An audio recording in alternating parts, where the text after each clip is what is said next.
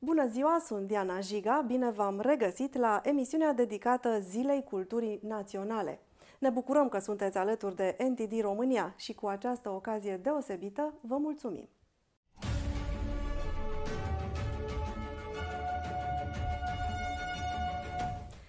Dincolo de festivism și discursuri, pe 15 ianuarie îl celebrăm pe Eminescu, cărturarul nostru de plin. S-au risipit multe cuvinte despre poet, dar nu ni s-a explicat la școală de ce este el important. A fost omagiat doar ca poet în vremuri prolet cultiste și cenzurat ca spirit justițiar.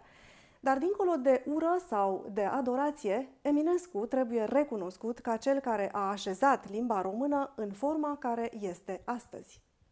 Este creator de cultură, iar cultura este sufletul unei națiuni. Creator de limbă, a schimbat canoanele vechi limbi a cronicarilor, dându-i forma modernă de astăzi. A făcut exact ceea ce scria în epigonii despre negruții. A șters colbul de pe cronice bătrâne. De fapt, lingvistul Eminescu face mai mult de atât. Reinventează limba, creând cuvinte noi, precum neființă, nețărmurit, lamură astfel ca toți cei de după el să poată avea o limbă ca un fagure de miere, cum numea chiar el, cu respectul spiritului superior, limba cronicarilor în poezia Epigonii. Și de aceea spusa voastră era sântă și frumoasă, căci de minți era gândită, căci din inimi era scoasă.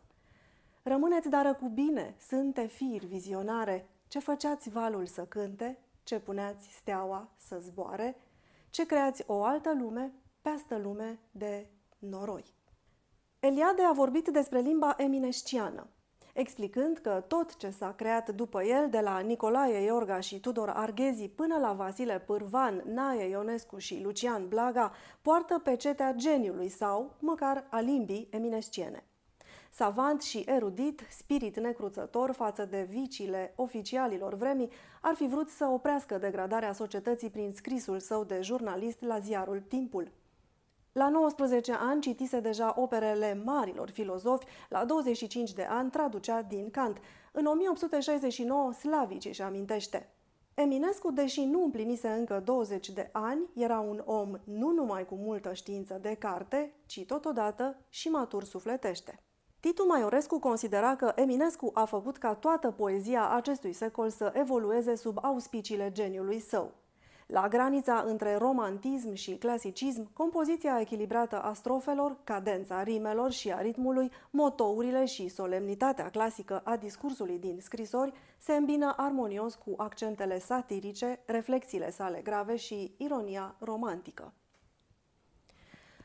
Odă în metru antic, poezie unică în literatura noastră, arată că ultimul nostru romantic stăpânea echilibrul, claritatea și estetica compoziției antichității grecești. Forța spiritului său transcendental depășea un curent anume. Nu credeam să învăț a muri vreodată.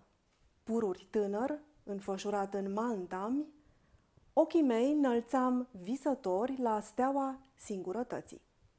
Cunoscător al marilor literaturi și filozofii, având maestri precum Shakespeare, Schiller, Kant, Eminescu s-a întors întotdeauna la poezia populară românească, iubind cu ardoare tot ce era românesc, de la oamenii simpli de la țară până la vechea slovă românească. El a reînviat cultura tradițională, care era tot mai neglijată din pricina cosmopolitismului și ideilor de stânga, care își făceau apariția spre sfârșitul anilor 1800, a cules poezia populară direct de la oamenii cu care vorbea, a îngrijit-o, a cultivat-o. O întâlnim răspândindu-și farmecul și dulceața în mai toate versurile sale, nealterându-i cu nimic spiritul marilor idei filozofice. La început, pe când ființă nu era nici neființă, pe când totul era lipsă de viață și voință, când nu se ascundea nimica, deși tot era ascuns, când pătruns de sine însuși odihnea cel nepătruns? Fu prăpastie, genune? Fu noian întins de apă? N-a fost lume pricepută și nici minte să o priceapă. Ziua de naștere a lui Mihai Eminescu a devenit Ziua Culturii Naționale în urma unui proiect de lege adoptat de Camera Deputaților în 2010 ar trebui să fie un bun prilej pentru a-l redescoperi pe cărturar, dar și de introspecție sau de discernământ, proiecte de țară sau poate, un proces al conștiinței evaluată sincer după ani grei de comunism și postcomunism. Eminescu a sintetizat în opera sa cultura românească, depășindu-i granițele, dar el a fost mereu diminuat, cenzurat sau lăudat de formă de cei care l-au folosit, luând din creația sa puținul care le convenea. De altfel, tot Eliade spunea, gloria lui Eminescu ar fi poate mai puțin semnificativă dacă n-ar fi luat și el parte de peste veac la tragedia neamului românesc. Ne amintim cum în anii 80 manifestările de tipul cântarea României și cenaclul Flacăra al lui Păunescu, menite slăvirii lui Ceaușescu, care falsificau istoria și omagiau exagerat domnitori și voievozi doar pentru a-l pune și pe dictator în lumina lor. Eminescu a fost de asemenea falsificat, omagiat pe principiul formelor fără fond, chiar cauza morții sale a fost denaturată. Adevărul lui Eminescu era coroziv. Ce critici aducea Eminescu administratorilor statului, cum descria degradarea lor morală ca redactor șef la ziarul Timpul?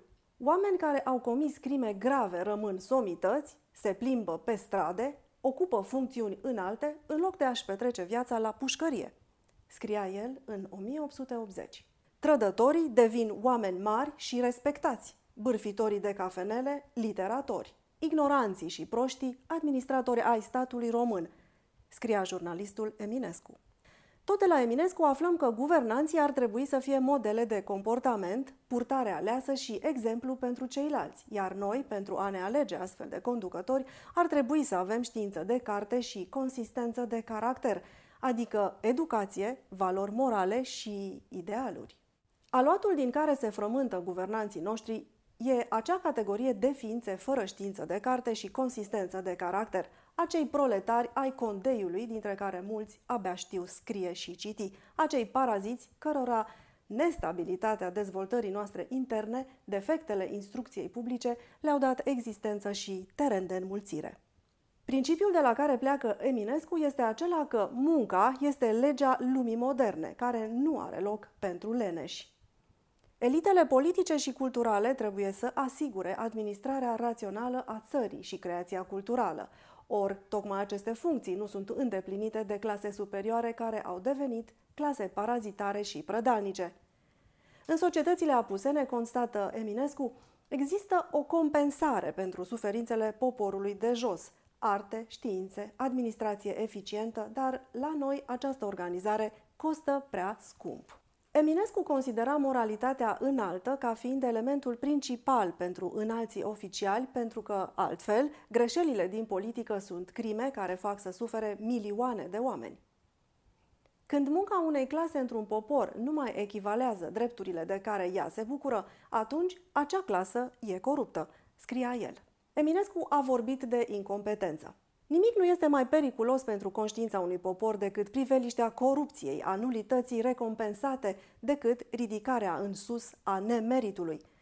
Eminescu a intuit pericolul roșu, a vorbit despre o nouă barbarie prin distrugerea culturii, a văzut cum se ridica fantoma comunismului încă din acea vreme și a încercat să avertizeze. O serioasă tulburare socialistă amenință Europa. A prevăzut degenerarea morală ce decurge din ideile de stânga. Peste tot, credințele vechi mor.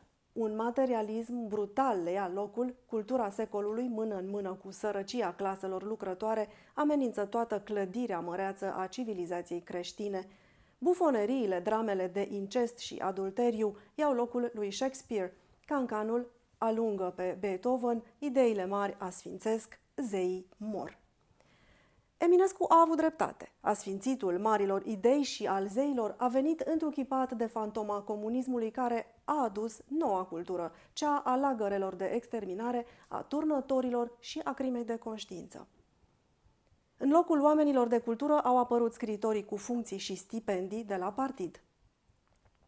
Pierderea culturală și morală este irecuperabilă. Să nu uităm că după 1989 a urmat tot o Românie a sovietizării, cu Brucan, Pleșiță, Bârlădeanu, la ore de maximă audiență la televizor, mințind cu lacrimi în ochi despre dragostea de țară.